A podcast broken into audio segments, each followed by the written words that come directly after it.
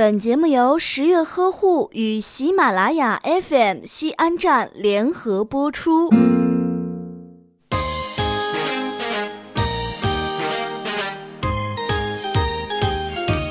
哎呀，各位孕妈大家好啊，我是十月君啊。今天呢，我那个特别黄暴的助手啊，他没来，所以啊，今天十月君给大家做一期育儿类的节目。今天呢，我们的话题是如何培养孩子们的音乐细胞。其实啊，音乐细胞这种东西是很好培养的，您只要在怀孕期间每天给他听胎教音乐就可以了。比如现在放的这首，哎哎哎哎，接着要把，哎，不是，你是不是诚心搅局啊？是不是诚心搅局？哎，好不容易长了那几个粉儿，我想转变一下我的形象都不行吗？啊，你非要这样吗？哎，还有你唱的这是什么歌啊？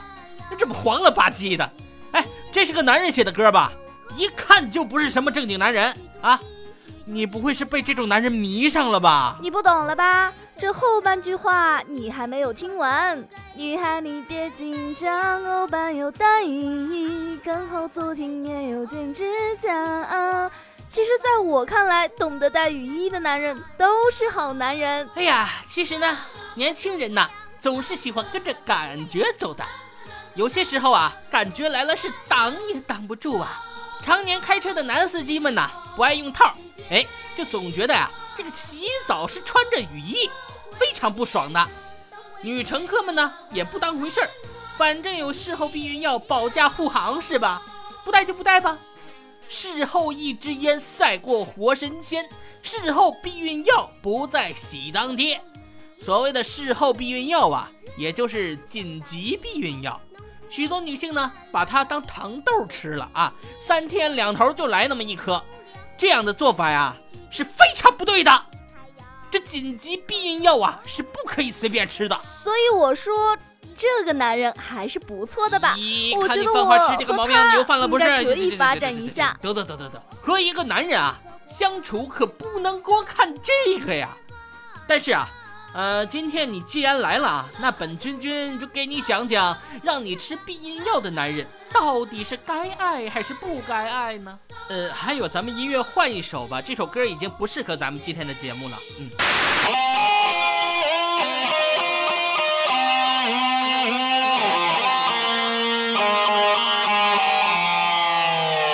据二零一二世界避孕日中国调研报告显示啊，近百分之七十的女性认为避孕药就是紧急避孕药啊！哎，居然有这么多女性有这么错误的认知，这让十月君感到非常惊讶呀。其实啊，避孕药分为很多种，比如属于常规避孕药的短效避孕药，还有长效避孕药，还有啊就是探亲避孕药，还有缓释避孕药等。而紧急避孕药呢，只是一种事后的补救措施，属于非常规避孕药啊，非常规的这事。紧急避孕药啊，对人体的伤害是比较大的，一般情况下呀，就是不建议当成常规避孕药来服用的。呃，接下来啊，我们来说一下这个紧急避孕药它是如何紧急避孕的啊。其实啊，紧急避孕药中有一种叫做叫做叫做什么呀？这是我查一下啊。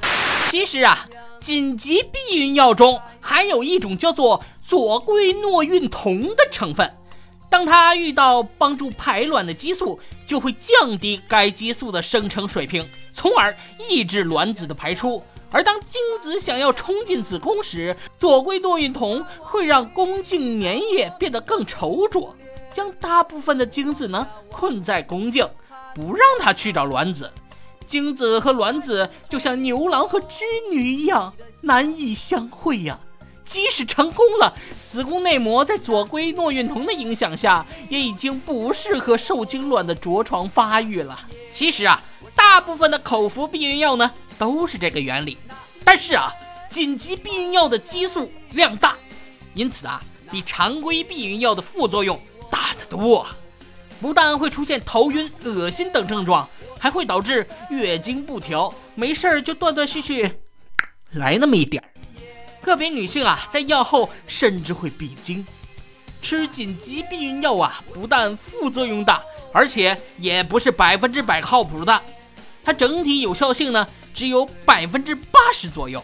吃这个紧急避孕药啊，等于你是在和精子赛跑。假如你超过七十二小时才吃这个药的话，嘿嘿，那有用没用，可就是天命喽。如果是这样，那一不小心可就要喜当爹喜当娘喽。可不是嘛。所以啊，有一种情况，十月君在这里要特别强调一下，生过宝宝不久的宝妈呀，尤其是在哺乳期的宝妈们，千万要慎用避孕药啊。它可会抑制乳汁的分泌，导致乳量减少，还会降低乳汁的质量。宝宝们也很可能通过乳汁吸入药物成分，从而影响发育，后果呀不堪设想。其实啊，避孕的方法有很多种，比如男性输精管的结扎，我好疼，使用安全套，女性宫内节育器，吃常规避孕药，输卵管的结扎等，都是一些比较靠谱的手法。至于体外射精、计算安全期等，这些可靠性很低的避孕方法呀，常常会避孕失败的。所以呀、啊，综合来，哎，你为什么抢我词儿啊？我们的十月君还是推荐安全系数最高的安全套避孕法。如果现阶段不准备要小孩，你男人又不愿意戴套，还让你吃紧急避孕药的话，那就让他滚蛋吧、嗯、没错，滚蛋。